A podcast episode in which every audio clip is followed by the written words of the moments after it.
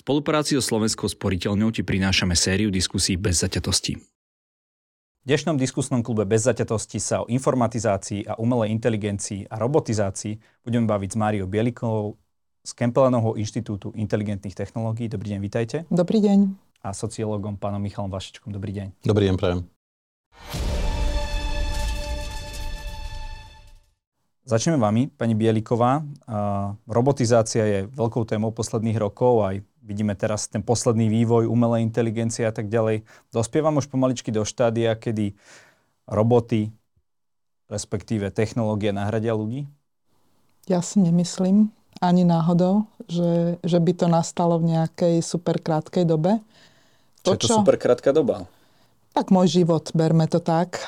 Môže sa samozrejme všeličo stať, skôr to poviem možno, že tak, že so súčasnou technológiou, ktorá možno, že sa nám môže niektorým zdať, že má nadprirodzené schopnosti, tak ako vidíme, ako sa s nami rozprávajú momentálne chatboty, ale v skutočnosti tomu vôbec nerozumejú, čo sa deje. Čiže s touto technológiou, tak ako je teraz, sa takéto niečo tak ľahko nepodarí. Na druhej strane, veľmi ľahko sa môže podariť technológiám, keď ľudia nebudú fungovať tak, ako by sme chceli, aby sme sa sami aj cez zrušili, zničili.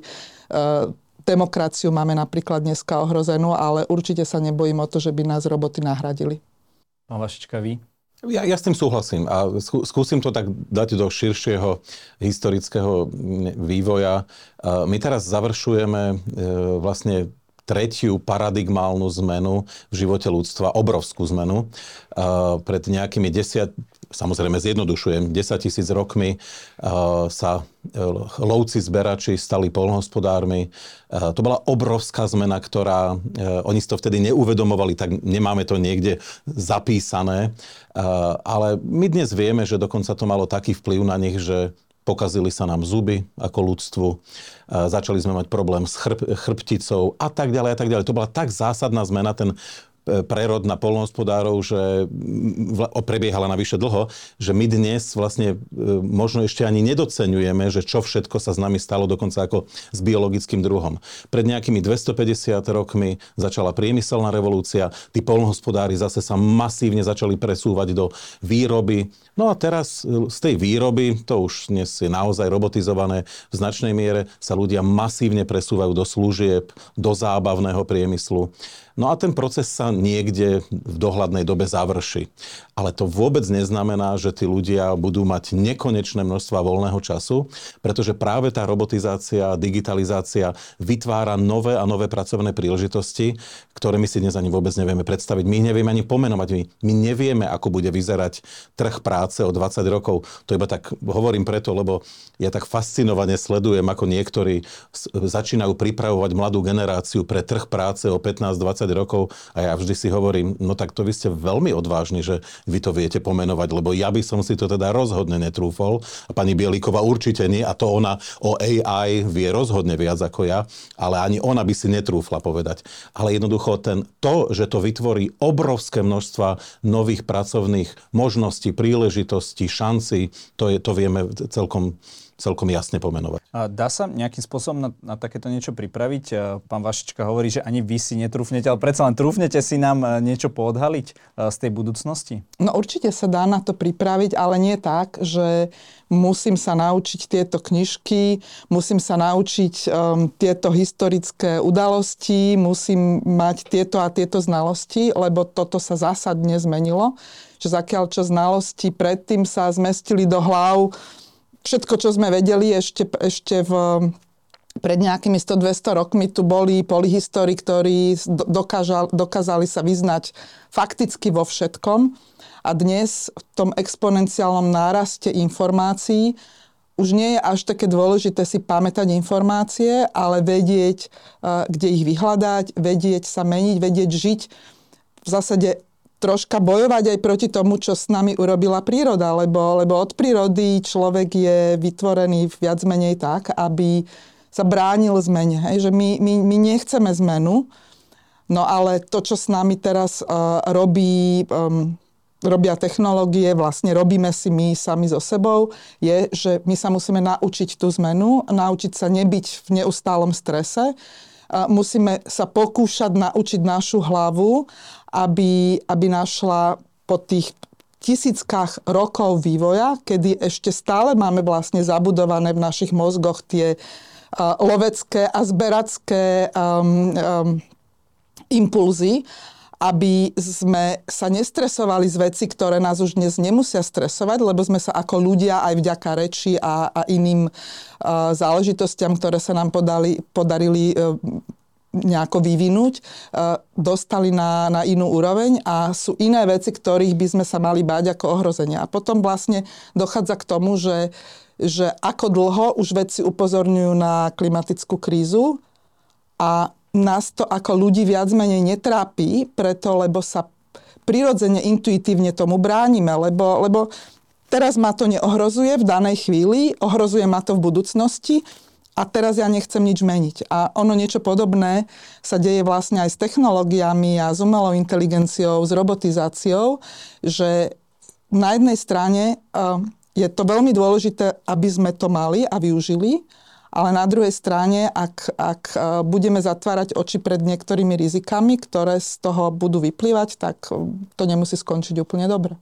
Ja by som rád doplnil, lebo ma pani Bielíková priviedla k ďalším myšlienkam. To, to je totiž to vec, ktorá sa dnes predsa diskutuje e, a my hľadáme cestu k sebe ľudia zo sociálnych vied a ľudia, ktorí, ktorí sú na strane práve tých digitálnych technológií a zistujeme, že máme podozrivo veľa spoločného.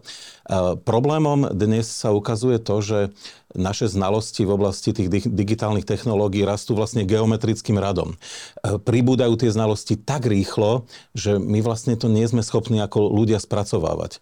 E, my nevieme jednoducho spracovať e, informácie, ktoré sa znásobujú s takou rýchlosťou.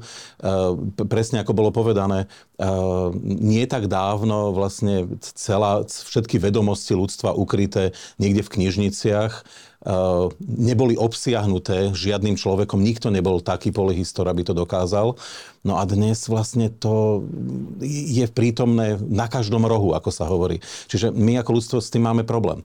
No ale vyvíjame sa, tá evolúcia pokračuje eh, a dokonca pokračuje aj pod vplyvom tých digitálnych technológií. Ja dokonca som minule čítal pozoruhodnú informáciu, že lekári si všimli drobných zmien na rukách mladých ľudí, ktorí robia teda tými dvomi prstami prstami e, otvárajú e, tie, tie obrazovky a zistili, že tam nejaké svaly sa posilnili. Áno, aj to sa stalo v priebehu vlastne ani nie jednej generácie. Čiže my vidíme, že tá evolúcia vlastne takto pôsobí. No a tá druhá poznámka, ktorú som chcel povedať, najväčší problém, ktorý my predsa máme dnes s digitálnymi technológiami a s tou AI, o ktorej sa tu budeme baviť, je nie to, že by to bolo nebezpečenstvo per se samo o sebe, ale že my nie vždy vieme predpokladať, predpovedať tie nezamýšľané dôsledky, ktoré to prinesie. Nie v zmysle teraz takých tých science fiction filmov, že tá AI sa osamostatní a, a začne si žiť vlastným životom, ale skôr to, že ako my ako ľudia zareagujeme na pôsobenie tej AI, či vôbec vieme spracovať tie podnety. No a ukazuje sa, že tam je práve problém, že nie vždy tie naše zmysly to vedia spracovávať tak, aby, aby sme sa v tom svete stále vedeli orientovať. Pani Bieliková, vy ste možno, že celý život pracujete vlastne aj s umelou inteligenciou, aj s novými technológiami. Čo sa ale vy obávate? Tak myslím, nemyslím teraz vedecky, myslím naozaj, naozaj ľudsky, keď sa bavíme o napríklad o umelej inteligencii. No ľudsky sa obávam ľudí, lebo... Že nebojíte sa tej technológie? No, no nie, lebo ako Veľmi často sa hovorí o umelej inteligencii ako o nejakej, a dokonca to používame aj v, roz, v, v reči, že, že to je nejaká bytosť. Že to je tá umelá inteligencia, niekde sa povie, že aj ten, hej, podľa toho, v akom jazyku e, sme, tak, tak tam uvidíte aj, aj niečo takéto. Potom niektorí, aby si to priblížili, tak tomu dajú ešte aj takú, že fyzickú schránku, čiže nakreslia robota ale, ale v skutočnosti dnes, pokiaľ stále je to nejaká technológia, ktorá funguje na neživom základe, nedokáže si sama vyrábať energiu na to, aby vedela prežiť to, čo dokážu e, živé bytosti, tak ja sa jej neobávam, lebo viem ju vyťahnuť zo zastrčky v dnešnej dobe a keď aj vymyslíme nejaké nové materiály, tak to ešte Neviem si to celkom dobre predstaviť, ako by vedelo tak efektívne fungovať, aby, aby z toho mohlo byť niečo, čo by teraz mňa išlo ohrozovať. A to, čo mňa ohrozuje, aj vás, aj všetkých, sú ľudia, ktorí v skutočnosti pracujú s tou umelou inteligenciou, ktorí ju majú vo svojich rukách, ale potom aj tí ľudia, všetci, ktorí sme tu ako, ako public,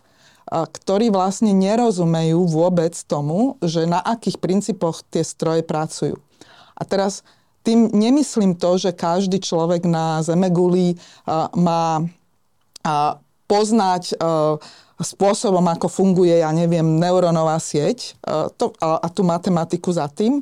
To vôbec nie je potrebné, ale na takej principiálnej úrovni, ako to funguje, by sme všetci mali vedieť, pretože musíme komunikovať. Keď ja komunikujem s vami, tak mi je jasné, že aspoň teraz sa mi to tak zdá, že vy ste človek, hej, a, a teda, že zatiaľ, zatiaľ, zatiaľ to celkom bezpečne asi by som vedela povedať a viem, čo môžem očakávať. Viem aj, že ľudia sa milia, viem um, nejakým spôsobom odpozorovať aj, aj vaše správanie a tak ďalej a viem si z toho urobiť na základe skúsenosti nejaké názory. Ale keď mám nejaký stroj, a ja vôbec netuším, ako on prišiel k tomu, že mi tam niečo napísal a vôbec ako funguje, že či to je niečo napísaný recept a niekto to napísal a funguje tak, ako funguje lietadlo, alebo, alebo je to nejaký chatbot, ktorý halucinuje, lebo si vymýšľa na základe svojho štatistického modelu a spája slova z celej zemegule, no tak potom veľmi ťažko sa mi niečo robí a, a to nás v skutočnosti ohrozuje. Ohrozujú nás podľa mňa firmy, ktoré nerovnomerne um, nasávajú tie benefity z umelej inteligencie a nedostávajú sa ostatným a tak ďalej, že o tom by sa dalo veľa hovoriť, ale v konečnom dôsledku sú to ľudia. Ja s tým súhlasím a to je vlastne pozoruhodné pre mňa, že sa v tomto tak ľahko zhodujeme. Nie samotná AI je nebezpečenstvom, ale to, ako na ňu zareagujú ľudia a či vôbec pochopia, s čím majú dočinenia. E, v tej najjednoduchšej, až takej úplne primitívnej rovine. Zámerne klesám, viem, že odborníci by, odborníčky by mi povedali teraz, no tak to si uviedol takú najjednoduchšiu formu, ale no, napríklad ľudia sa proste prí, prídu do styku s tou AI e, na Tindri, kde si hľadajú partnerov, no a oni majú pocit, že si našli partnera. Nie, algoritmus im ho našiel.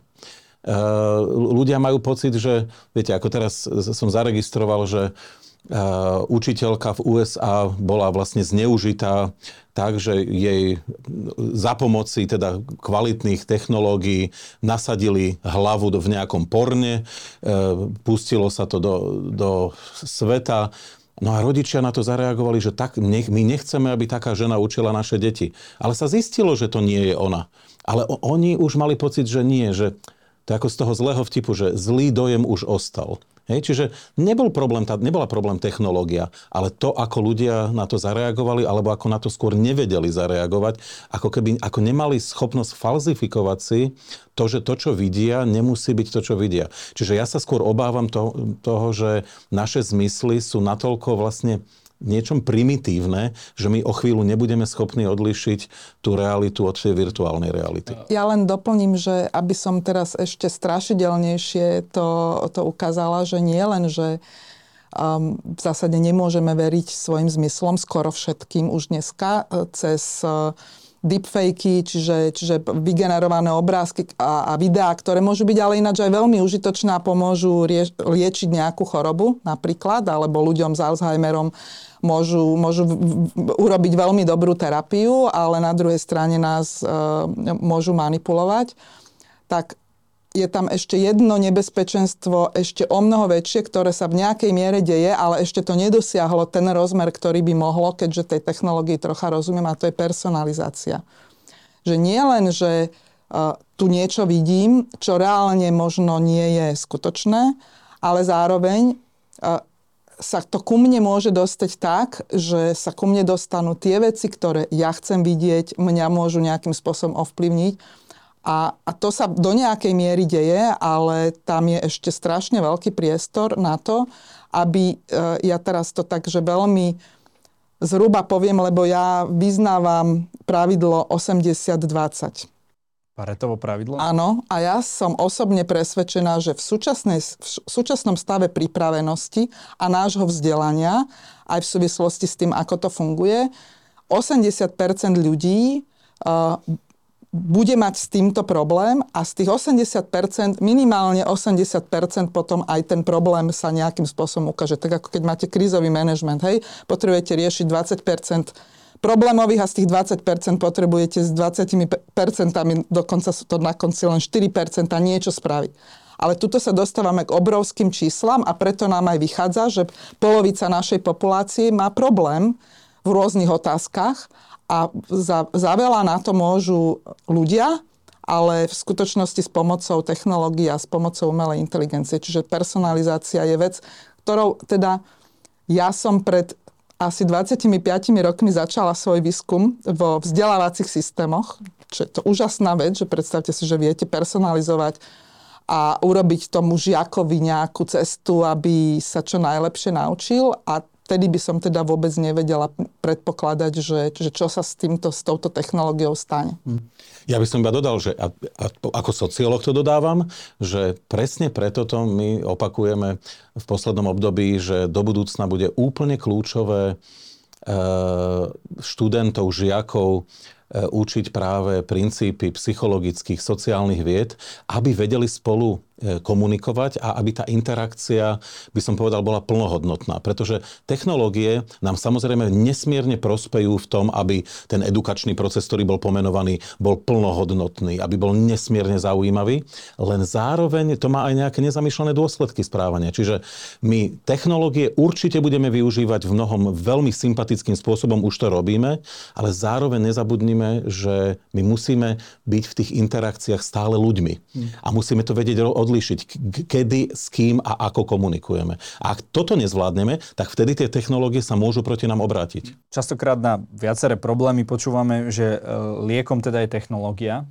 že technológie to za nás vyriešia, keď sa bavíme o tej AI a o tom, čo ste už načrtli, tá tému dezinformácií, tak vyzerá to, že dnes umelá inteligencia skôr pomáha šíriť a propagovať dezinformácie. Každá sociálna sieť vám vlastne vás uzavrie do tej vašej bubliny. Myslíte si, pán Vašička, že toto sa e, časom zmení, že tie spoločnosti začnú e, tieto algoritmy možno používať, aby, poviem, teraz fabulujem, že opravili možno to myslenie alebo vyvrátili tie hoaxy postupným spôsobom e, tým používateľom, alebo to pôjde ďalej a ďalej týmto štýlom, akým to je nastavené? E, zložitá otázka, pretože, mm, a teraz to nie je z mojej strany alibizmus, ale obidve, obidva spôsoby budú realitou.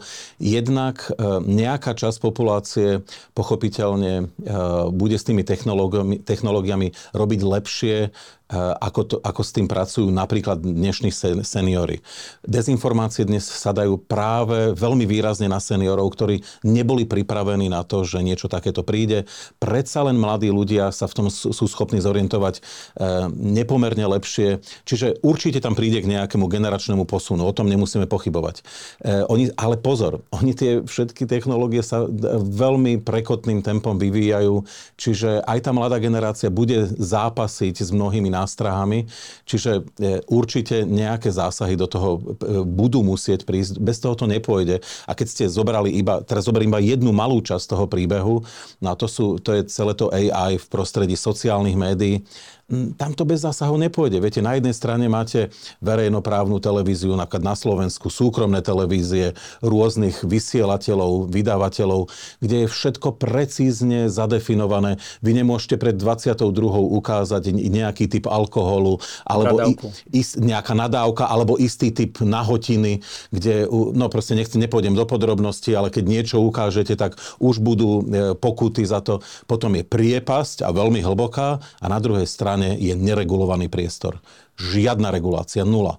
No a takto to nemôže ostať. Áno, e, však dobre, veď ono to možno nakoniec skončí, že sa uvoľnia pravidlá hry na tej, na tej jednej strane, kde sú zviazané príliš prísne, ale predstava, že tu nebude nič a tu bude všetko, tá je falošná. Tam, tam musí prísť k urobeniu poriadkov a samozrejme platí aj to druhé, že už pani Bieliková to naznačila mimochodom, že vďaka AI na, na svete niekoľko málo ľudí podstate naprosto samozvaných začína dominovať v priestore spôsobom, aký ešte včera bol nebývalý a neslýchaný. V minulosti sa Napríklad v USA hovorilo o sile ľudí, ako bol Rockefeller, e, ľudí, ktorí postavili železnic, železnicu z východu na západ, urobili obrovské peniaze a potom ovplyvňovali verejnú mienku. No ale pozor, dnes ľudia ako Musk, e, e, Zuckerberg, to je oproti tomu niekde úplne inde. Znie až tak, až tak konšpiračne. No nie, práve, že to nie je konšpiračne, pretože tí ľudia, nie, tí, samozrejme, tí, ľudia ale... tí ľudia získali obrovskú moc nad svetom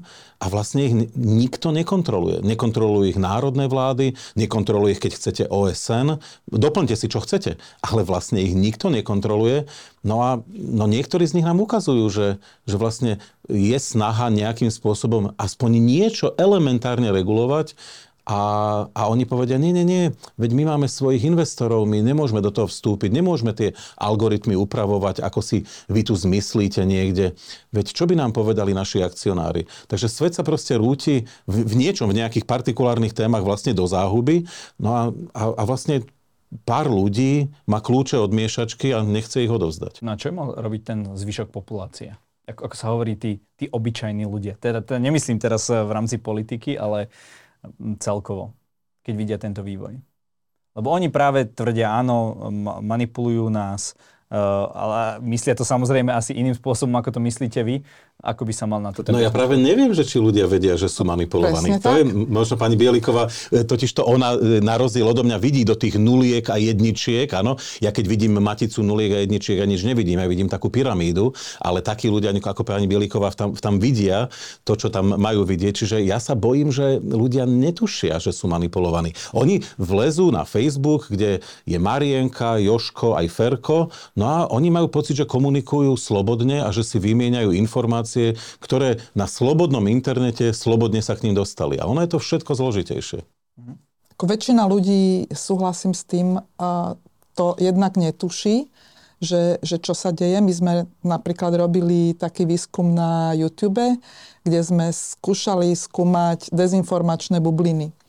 Čiže na jednej strane, že koľko takých dezinformačných videí si treba pozrieť, aby potom už ukazoval viac menej len takéto a koľko si potom treba pozrieť iných, aby ste sa z tej bubliny dostali. A ešte sme to porovnávali aj s inými výskumami, kde, kde sa vlastne ukázalo, že napriek tým všetkým slubom sa toho až tak veľa na, na tých sociálnych sieťach nedieje, že by, že by to dávali odtiaľ preč. Prečo? No lebo, lebo to není tak, že by teraz si a, Zuckerberg povedal, že ja chcem šíriť dezinformácie. To je preto, lebo umelá inteligencia alebo algoritmy umelej inteligencie alebo systémy umelej inteligencie, nazvite si to ako chcete, ale určite to nie je žiadna nejaká takáto živá bytosť fungujú tak, že sú optimalizované na, na niečo. A ak tá optimalizácia je na napríklad čo najdlhšie strávenie času um, v, na nejakej platforme, tak ten algoritmus sa sám naučí veľmi rýchlo, že keď je tam viac emócií, tak sa mu to viacej páči. Keď je tam takýto a takýto štýl, tak sa mu tam viacej páči a tí ľudia tam viacej zostávajú. Čiže tie platformy síce nejakú aktivitu vykazujú, ale oni reálne nemajú snahu uh, to reálne obmedziť, len, len také tie veľmi, veľmi kritické prípady. Preto Európska únia a, a Európska komisia sa veľmi snaží o to, čiže už bol uh, prijatý Digital Service Act. Len problém je v tom, že tie regulácie sú strašne, strašne pozadu k tomu, ako idú technológie. Oni vždy boli do, ne, vždy boli do nejakej miery pozadu a bolo to také normálne, lebo niečo sa deje v spoločnosti, keď chcete, aby sa diali inovácie, tak nemôžete si povedať, že aké by sa stalo toto, toto, toto, toto, všetko, tak všetko zakážem a nič sa nemôže robiť. Takže ten, tá sloboda skúmania, aj, aj inovovania tu na nejaká musí byť. A potom vždy v nejakej dobe, keď sa ukázalo, že, že proste nejaká technológia nejakým spôsobom troška robí neplechu, tak sa urobila nejaká regulácia a takto sme išli. A teraz stali sa dve veci.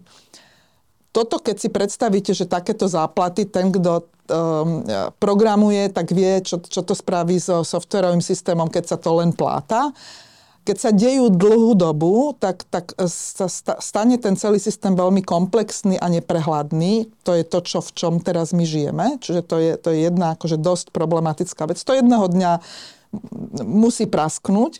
A druhá dôležitá vec je, že keďže nám tu všetko ide exponenciálne, ale tie regulácie nejdú exponenciálne, tie idú stále lineárne, tak ako kedysi, Čiže tam ešte tá inovácia neprišla, že nejakým iným spôsobom by sme mali pristupovať k tomu, tak zrazu prídeme ku konfliktu, lebo, lebo tie technológie nám ušli príliš ďaleko. A tuto stále sa ešte dohadujeme tým úplne starým spôsobom, že chceme mať všetko zregulované, napríklad aj umelá inteligencia. Veľmi dobrá vec, AI Act, Artificial Intelligence uh, Act, um, pripravuje Európska komisia ale aj tam niektoré tie predstavy sú niekedy, mne to príde až také skoro až detské, že, že teraz to zregulujeme podobne, ako máme zregulované elektrické spotrebiče. No ale to celkom nejde, lebo tomu potrebujem rozumieť. Samozrejme, že, že sa to teraz vyvíja a od prvého návrhu pred dvoma rokmi už sa to zmenilo, ale stále trvá to strašne dlho. Takže toto ja vidím ako veľký problém a to, čo môžu robiť ľudia, je už sa budeme opakovať troška, ale naozaj sa zaujímať o to, že ako tie stroje fungujú, čiže porozumieť tomu a to isté sa týka aj v škole. Podľa mňa v škole sa učilo, že čítať, písať, počítať. Hej? To boli že tri veci, ktoré sa každé dieťa musí naučiť. No ja hovorím, a to nehovorím len teraz, už asi posledných 15 rokov, čítať, písať, počítať, komunikovať so strojom. A možno, že počítať ani už nemusím až tak veľmi vedieť, ale dobre, niečo by som mala vedieť počítať. Hej? A, a, a toto je extrémne dôležité, lebo ako náhle sa ľudia naučia komunikovať so strojom, tak budú lepšie chápať, že, že čo sa tam deje na tej sociálnej sieti a bude to lepšie fungovať a potom tu musí vzniknúť aj nejaký tlak z dola. Lebo čo budú robiť politici? Prečo by mali politici presadzovať nejakú reguláciu, a nemali by robiť iné populistické kroky, keď tu máme teraz populistov nielen na Slovensku veľa, pokiaľ ľudia sa o to vôbec nestarajú a im to vôbec nevadí. Čiže, čiže tam je veľa faktorov a ja som teda presvedčená, že, že, že bežní ľudia, ako, ako som aj ja, lebo ja som tiež ako bežný človek, aby to teraz nevyzeralo, že sa niekto oddeluje, na konci dňa musia byť tí, ktorých to musí zaujímať. Pokiaľ nás na Slovensku nebude zaujímať vzdelávanie napríklad, lebo ho máme v rebríčku hodnot, kde si ani nie v prvej desiatke, ako sa zistilo, tak, um, tak ťažko tie veci pôjdu. Iba, iba drobné doplnenie. Skutočne uh, súhlasím s tým, čo bolo povedané. Ľudia sa, by sa mali začať zaujímať, čo sa to deje vlastne vo vnútri tej ich mašiny. A dám príklad. My vieme z algoritmov e, rôznych sociálnych médií, že oni fungujú veľmi dobre vďaka tomu, že ľudia sú spokojní s ich činnosťou vďaka tomu, že oni fungujú napríklad na princípe tých komnát ozvien. Áno? To znamená, e, ja si postupne, keď niekto so mnou nesúhlasí alebo nie, nie je mi sympatický v tej mojej skupine, tak ho začnem teda blokovať, vyhodím ho a postupne mám krásnu skupinu či 15 alebo 1500 ľudí, ktorí so mnou vo všetkom súhlasia. Takže ja vlastne niečo zakričím do toho priestoru komnata ozvien, vracia sa mi to s ešte väčšou silou, lebo zrazu mi to stovky ľudí potvrdzujú. Áno, ty máš úplnú pravdu, zem je plochá, nemôže byť iná, takto je to výborné. No a to vedie k tomu, že postupne vlastne, keď nerozumiem, že v čom sa pohybujem, tak ja strácam schopnosť odlíšiť, že existujú aj iné názory a že hlavne oni sú legitímne. Ja opäť ešte môžem s nimi aj nesúhlasiť, ale ešte stále ich považujem za legitímne. Kdežto tak, keď takto fungujem celé roky a prípadne už od útleho detstva, a takto ľudia mnohí na sociálnych médiách fungujú, tak v jednom momente, pomerne skoro, to je ešte pred dosiahnutím dospelosti, niektorí získavajú pocit, že iné názory sú vlastne nelegitímne hlúpe, nebezpečné, treba ich potrestať. Ano? No a v tej chvíli vlastne ešte skôr, než tí ľudia dosahujú eh, dospelosť, tak eh, spoločnosť stráca svoju kohe, kohezívnu silu, áno, tú súdržnosť, na ktorej je budovaná. Však nemusíme mať všetci rovnaké názory v tej spoločnosti. A tieto technológie nás vlastne k tomu ženú. Ja, to ešte, je nebezpečné. ja ešte doplním jednu, jednu vec k tomuto, a, ktorú si možno neuvedomujeme úplne vždy a znova nás aj tie technológie k tomu nám, nám prispeli, že kedysi Janko z nejakého mestečka sa porovnával len s tými svojimi desiatimi, dvacetimi kamarátmi a keď sa vedel dobre korčulovať, tak mohol byť najlepší. Ale teraz sa tá mladá generácia porovnáva globálne vlastne s celým svetom na Instagrame, vidím, čo tam vidím. A to je strašne nebezpečné, pokiaľ sa s nimi nikto o tom nerozpráva, pokiaľ vlastne si neuvedomujú, že čo tam vlastne vidia, lebo, lebo tá súťaživosť ľudí a každý chce byť aspoň v niečom najlepší, to máme v sebe dané, je to dobré, že to máme, len na takúto škálu e, ľudia ako evolučne sa podľa mňa ešte doteraz nevyvinuli a teraz zrazu sa nám toto stalo. Pani Bieliková tu e, otvorila takú veľmi zaujímavú tému a čo sa týka regulácie, že v podstate tie technológie naozaj vieme, že tá posledná ten chat GPT získal najviac používateľov za rekordne krátku dobu. Hovorila o tom, že vlastne nestihajú politici vlastne to dostatočne regulovať. Ale pán Vašečka, nie, nie je tu teraz práve také okno, a to teraz nemyslím v tom pozitívnom, to myslím skôr v negatívnom slova zmysle, že máte populáciu, e, ktorá má nejakú novú technológiu, ktorú sa na nej ešte neadaptovala. Máte politikov, e, ktorí možno niektorí z toho profitujú a že sa tým pádom dostávame do nejakej postfaktickej doby, Uh, kedy vlastne tuto to prebieha len o tom, že kto si uh, z toho najviac utrhne. Neviem, či chápete, ako to myslím. Ja, ja, viem, ja viem, čo myslíte, no však e, veď to je nebez, samozrejme nebezpečenstvo. Tá technológia prišla príliš rýchlo, e, zareagovať na ňu sa dá naozaj v reálnom čase, to sa nedá v priebehu týždňov. E, ja, ja sa priznám, že ja som si pripadal v uprostred januára trošku ako pablb, e, lebo som nevedel o chat GPT dostatočne skoro, čiže ma predbehli o niekoľko týždňov mnohí, tak ja som si povedal v polovici januára, keď som sa s tým zoznámil, že tak ja som asi nejaký zaostalý, alebo čo, že tak to už celá spústa, milióny ľudí ma predbehli. Áno, takže ja som mal aj zlé pocity sám zo seba. E, áno, e, bude s tým problém, pretože opäť, ja keď som pred chvíľočkou hovoril, že niekto z toho profituje, tak v tomto prípade z toho budú profitovať e, ľudia, ktorí, takto, budú z toho profitovať ľudia, ktorým to pomôže vo výkone ich práce. A teraz to myslím v dobrom. Hej? A zároveň z toho budú profitovať študenti, ktorí chcú podvádzať, budú z toho profitovať politici, ktorí tiež chcú podvádzať niektorí. Ehm, no a budú z toho profitovať tí, čo s tým prišli, pretože jednoducho tá, tá nenásytnosť e, v, tom, v tomto sektore je obrovská. Viete, keď, keď ste tak na mňa pozerali podozrievavo, že, že ja tu akože konšpirujem na nie, tému nie, ja Zuckerberga som... alebo Muska. Nie, ja si myslím, že za tým je úplne, tam vôbec nie je snaha o ovládnutie sveta, nič také. Tam je úplne obyčajná nenásytnosť. Proste oni, oni vedia, že na, tom, na, na, na tých platformách sa dejú hrozné veci, ale zároveň vedia, že to prinášajú, prináša peniaze. Viete, e, tá meta, ešte vtedy Facebook naozaj videla, e, v priamom prenose, že e, v Myanmare organizujú genocídu Rohingov priamo na Facebooku. Oni to videli. No a nechali to bežať, lebo keby do toho zasiahli, tak sú menšie zisky. Hej. E, toto, je, toto je to nepríjemné, že e, keď už neplatia pravidlá hry, ktoré by sme mali mať všetci v sebe bez ohľadu na to, či sme veriaci, či neveriaci, proste sú isté základné pravidlá humanity a pokiaľ to niekto nedodržiava ani tie elementárne, no tak potom to bude treba regulovať. Hej. Proste Facebook pre mňa od momentu, kedy, kedy vlastne sa spolu podielal na genocíde Rohingov, tak je v podstate spolupáchateľ genocídy.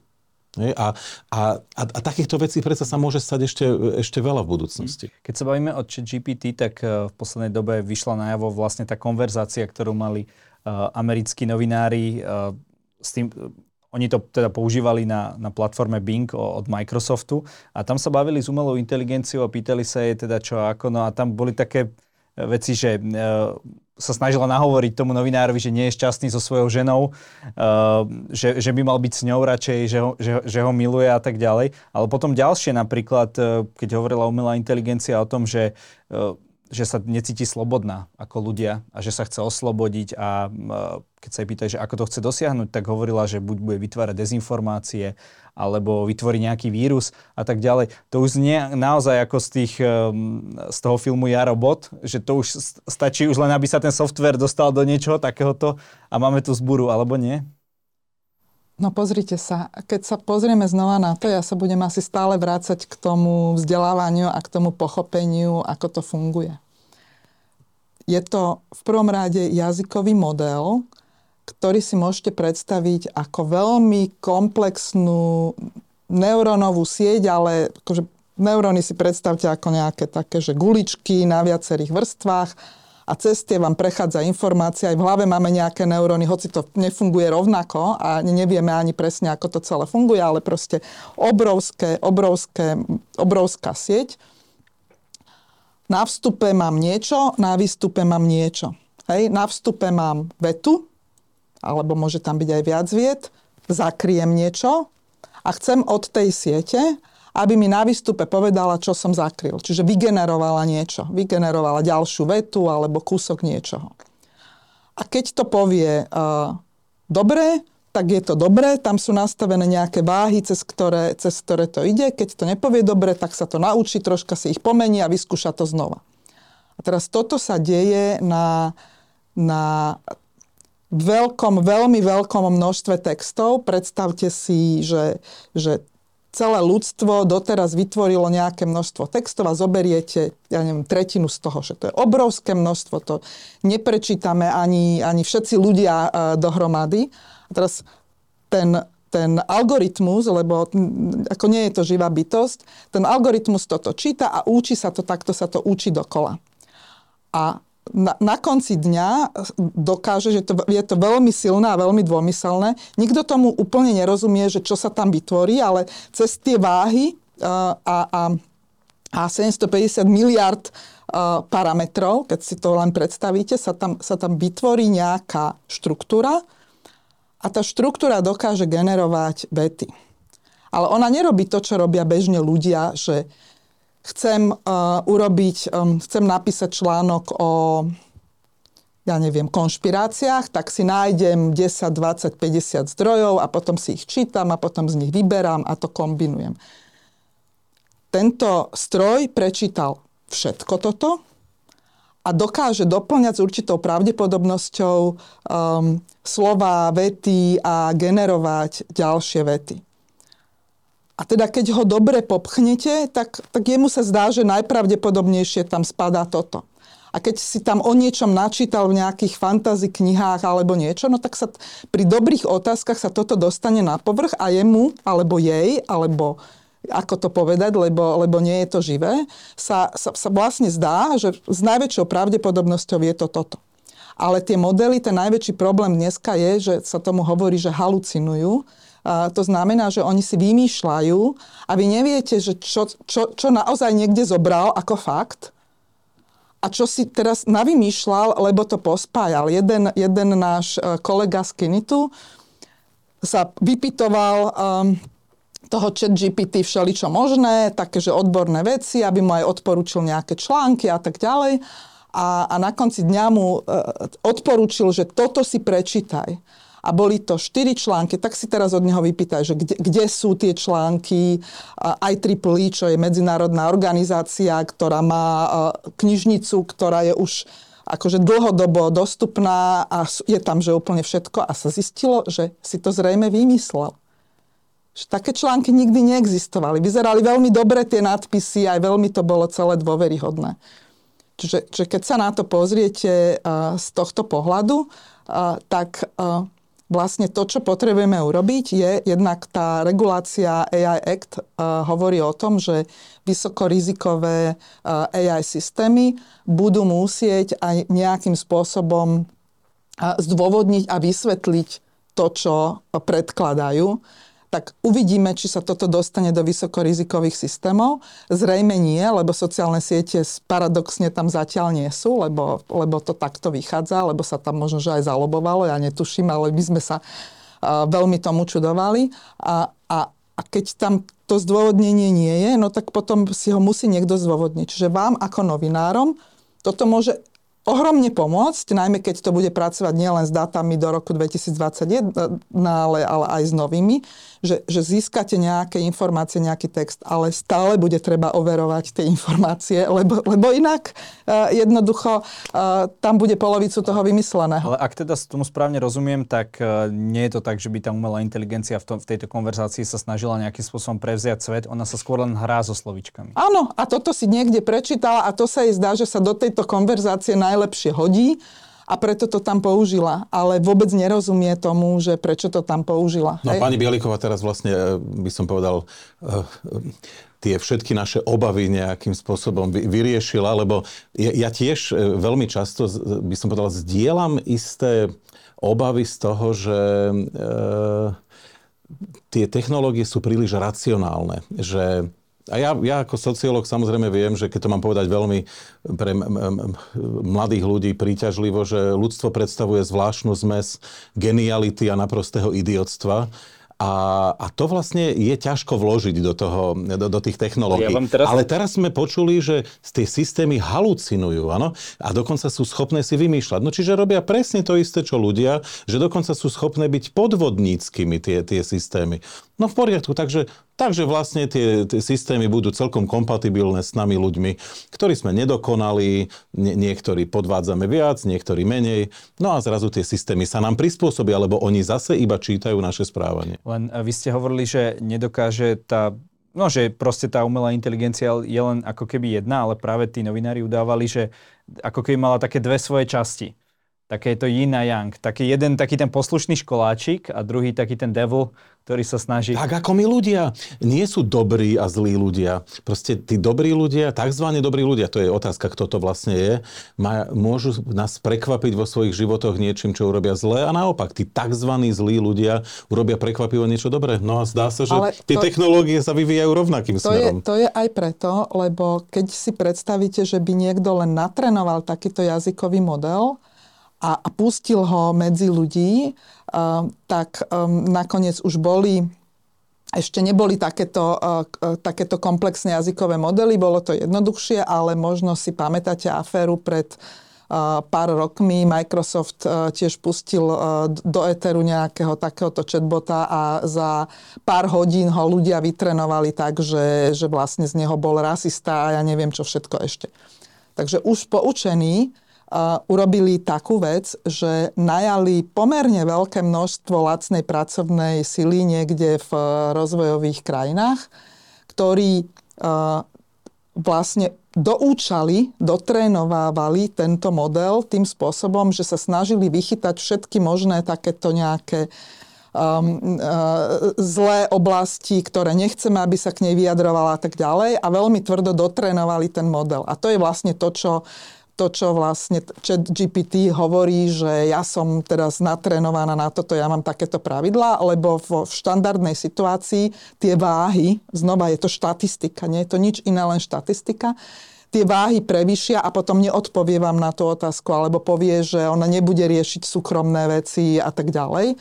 No ale keď niekto úmysel, dvomyselne ide do toho a vrta sa a ten rozhovor je dostatočne dlhý, tá, tá jedna konverzácia, lebo, lebo ona si, alebo on si nesie ten kontext v tej jednej konverzácii, tak sa potom podarilo urobiť niečo takéto. A samozrejme, že, že keby ešte viacej sa snažili, dotrenovali s, tako, s takýmito modelmi, sa dá napríklad urobiť taká vec, že vy ho dotrenujete a bude riešiť inú úlohu, napríklad analýzu sentimentu alebo bude sa rozprávať nejakým žargonom. Hej? Že vy chcete, máte hru počítačovú a chcete do tej hry si generovať vlastné uh, nejaké texty a nebude to niečo, čo bolo nejakým spôsobom predpísané a, a tá hra sa odo, odohráva, ja neviem, na, na lodí, námorníci majú nejaký žargon, tak dotrenujete ten model týmto žargonom a on vám potom naozaj bude rozprávať takýmto žargonom ale môže sa mu podariť, že v nejakej špeciálnej situácii sa predsa len dostane štatisticky aj do iných častí toho svojho modelu a potom to použije nie presne tak, ako ste chceli, lebo vždy to má len nejakú úspešnosť. A toto isté sa stalo aj tu. Ja to len doplním, keď e, vidíte naozaj schopnosti tejto funkcie, ktorá sa stále rozširuje a, a zlepšuje. Ja som videl dokonca napísanú domácu úlohu rukou na 3D tlačiarni, že ten text si proste priviazali k tej tlačiarni. Tak čo ako, ako vysokoškolský pedagóg na to hovoríte? Už teda seminárky zadávať nebudete? No, áno, musíme zmeniť svoje správanie. Vidíte, a toto je veľmi dobrý príklad toho, že vlastne nie je problém tá technológia, problém je e, naša taká prirodzená konzervatívnosť, sme za, proste bežíme v nejakých kolajniciach, na ktoré sme si zvykli a budeme, budeme musieť veľa vecí meniť. E, mňa ako sociológa vlastne paradoxne E, menej zaujímajú tie technológie samotné, to zaujíma určite pani Bielikovú. E, mňa vlastne skôr zaujíma ten, ten dopad. Hej? A veľmi často nezamýšľané dopady. E, príklad hovorili sme o tom, že to zmení trh práce, ale zároveň to prinesie niečo, o čom veľmi málo hovoríme. Spoločnosť voľného času. A teraz pozor, to nie je nová téma. O tom sa píše od 50. rokov, keď e, tá industriálna revolúcia sa... Ale tu ten voľný čas nemáme. Nemá, nemáme, nemáme, ale iba pripomeniem. E, v minulosti ľudia prakticky nemali voľný čas. Áno, keď e, žili niekde na dedine pred 3000 e, rokmi, v tom rurálnom prostredí, všetko si zabezpečovali sami, oni vlastne pracovali stále. E, ten nevoľník, dávam taký príklad, nevoľník vo Francúzsku v 18. storočí, ešte pred buržoáznou revolúciou, on mal približne toľko voľného času, ako, ako my približne. E, mal 52 voľných nediel a približne 38 rôznych cirkevných sviatkov. Čiže ešte aj ten nevoľník vlastne bol v tej istej pozícii. Potom prišla priemyselná revolúcia, táto zmasakrovala, ľudia pracovali 12-15 hodín denne, častokrát 6 dní, 7 dní v týždni dokonca. No a my teraz, my sme ustúpili, máme pocit, že teda to je veľký, veľký výdobytok, ale my sme sa v podstate vrátili k nevoľníctvu e, do 18. storočia, ale teraz sa nám otvárajú veľký priestor, aby sa pracovalo 4 dní v e, týždni, možno 3 dní v týždni a potom bude veľa času a tie technológie nám ho ešte budú animovať. Áno, na každom rohu. Lenže pozor, niečo sa bude robiť, e, niečo sa stane s tou spoločnosťou. Hej? Tá spoločnosť sa začne meniť štruktúrálne a my na to vôbec nie sme pripravení. My nie sme pripravení na populáciu, ktorá vlastne nebude vedieť, čo so sebou. To ne, neznamená, že oni sa budú nudiť nevyhnutne. Hej? Ináč aj, aj k tomu je. To je krásna časť sociológie, že sociológia nudy. To tak vyvíjalo, že od sociológie voľného času cez, až, až po sociológiu nudy. Ale, ale nie, ne, neznamená to, že sa všetci budú nudiť, ale oni budú narábať so svojím časom úplne ináč, ako narábali ich rodičia a dokonca ako narábame my dnes. Vôbec na to nie sme pripravení ani štruktúrálne, ani mentálne. Dá sa povedať, že s nárastom tých technológií tá spoločnosť svojím spôsobom hlupne? Lebo to si predstaví taký ten starší človek, keď vidí nás, mladých, čo bez, bez mobilu sa nevieme nikam dostať, nevieme si zapamätať proste pár odjazdov autobusov. Moja babka vedela e, celý grafikon na spameť. Ja viem, kam mierite, no tak, e, lebo to je také teraz lacné povedať, že hlúpneme. No tak hlúpneme, no však ja to poznám podľa seba. Ja som celé roky odmietal e, tú GPS-ku, som si hovoril, nie, ja všade trafím podľa mapy, ja som fakt dobrý v tomto, ja nezblbnem, však mám kamarátov, ktorí už netrafia ani domov pomaly bez GPS-ky, ja sa v tom ešte budem... Nie, podlahol som, a vidím, že aj, aj mne sa stráca tá predstavivosť e, priestorová, ktorú si myslím, že som v minulosti mal a dnes ju strácam. E, my strácame niektoré inštinkty. E, ja, ja si spomínam, a, a to je aj kvôli tomu, že, že vlastne sa tak spoliehame, že všetko ide podľa nejakých pravidiel, ktoré nám nastavili, nastavili technológie, že my dokonca už ani nemáme ten inštinkt, ktorý majú všetky zvieratá. Príklad, e, keď bolo e, to obrovské tsunami v Ázii, spomínate si, zrazu ustúpila voda a ľudia tak v ústrety tej ustupujúcej e, vode išli a zbierali mušle. Všetky zvieratá uleteli, ubehli, lebo inštinkt im hovoril, toto je nebezpečné. Áno, majú to v tých hlavách. No a, a my už nie. My sme to stratili. Hm. Pani Bieliková, ako, ako, ako to vnímate vy? E, je to tak, že na základe informatikov a, a ich výdobytkov teda vás e, strácame trošku nejakú tú našu kognitívnu kapacitu? Ja si myslím, že skôr sa otvárajú nožnice že to nie je len teraz, že ešte 20 rokov dozadu, keď nakoniec uh, začali mapy uh, a, a tak ďalej, tak um, ja som už vtedy hovorila, že asi by mali vzniknúť posilovne na hlavu, Ej, lebo, lebo to nie je, že len, len tieto kognitívne schopnosti, ale človek sa aj prestal hýbať, nešportujeme a teda našťastie, žijeme dlhšie, a, ako sa žilo kedysi, ale to je práve vďaka technológiám, to aby sme si to uvedomili, že, že keď budeme hovoriť, že kedysi um, sa im možno, že nekazili zuby tak, ako sa nám kazia teraz, ale zomierali um, 30-40 roční a teraz žijeme dvakrát uh, toľko. A, a tak ako si musíme nejakým spôsobom, mali by sme niečo robiť s našim telom, tak tak by sme mali aj niečo robiť s našou hlavou. A teda, to, čo sa teraz deje, je, že je tu skupina ľudí, ktorí, a teraz neviem odhadnúť, že koľko to je, ale určite to nie je veľké percento, ktorí robia aj, aj kognitívne veľmi náročné činnosti. Že síce na jednej strane, dovolím si povedať, aj v Kempelenovom inštitúte možno nie každý trafi z bodu A do bodu B, ale, ale na druhej strane uh, robia vysoko náročné uh, kognitívne činnosti, riešia komplexné úlohy a tým pádom si trénujú tú hlavu a, a, a, a myslím si, že by sme sa vedeli prispôsobiť a znova aj nájsť cestu z bodu A do bodu B, keby sme to potrebovali. No, to je ten jeden ten koniec ale nožníc, to je, to je ten hovoríte. jeden koniec. Mm-hmm. Ale na druhej strane sa tu vytvára druhý koniec, kde, kde vlastne niečo takéto vôbec nie je a, a teraz keď sa tá technológia hoci ako pokazí, tak ako pred um, N rokmi sme hovorili, že čo sa stane, keď nebude elektrina. Hej? Že ako dlho vydržia ľudia v dnešnej dobe bez elektriny. No a dnes, ako dlho vydržia ľudia bez internetu alebo bez technológie. Ale teraz nie, že, že sa nebudú mať s čím hrať, ale nebudú rožky v, v obchode, nebude sa dať e, fungovať, lebo vlastne všetko je... padne systém. Padne systém, nebude sa dať operovať, nebude sa dať, nebude sa dať nič robiť. A tí ľudia, ktorí vlastne neriešia vôbec uh, takéto zložité úlohy, už neriešia ani tie bežné úlohy, lebo, lebo to riešia za nich technológie, tak ja si netrúfnem povedať, že hlúpnu, ale určite sa menia tie kognitívne schopnosti a, a teraz uvidíme, že, ktorý, že, že ako to prežije, lebo evolúcia s tým niečo spraví, ale, ale zasa to trvá desiatky, stovky, tisíce rokov. Ja iba dám k- také doplnenie, ktoré ma napadlo, keď som počúval pani Bielikovú teraz. Tá mladá generácia s tým nebude mať až taký veľký problém, ale nás, ktorých to chytilo počas života, tak my samozrejme zápasíme s rôznymi výzvami. Dám príklad. E, ja som si zvykol od detstva pozerať do map, mám to veľmi rád. No a zrazu prišli technológie, ktoré mi tie mapy začali obracať. Hej. A som si všimol, že mladá generácia nemá žiaden problém s tým, že sa im mapy obracajú podľa toho, ako sa oni natočia. A ja som celé roky, už som si zvykol, ale celé roky som s tým mal problém, lebo ja som mapu obracal v hlave. A naopak som si všimol, že tá mladá generácia nevedela obracať mapu v hlave. Nebola schopná toho, hej? Lebo už sa im to obracalo samo.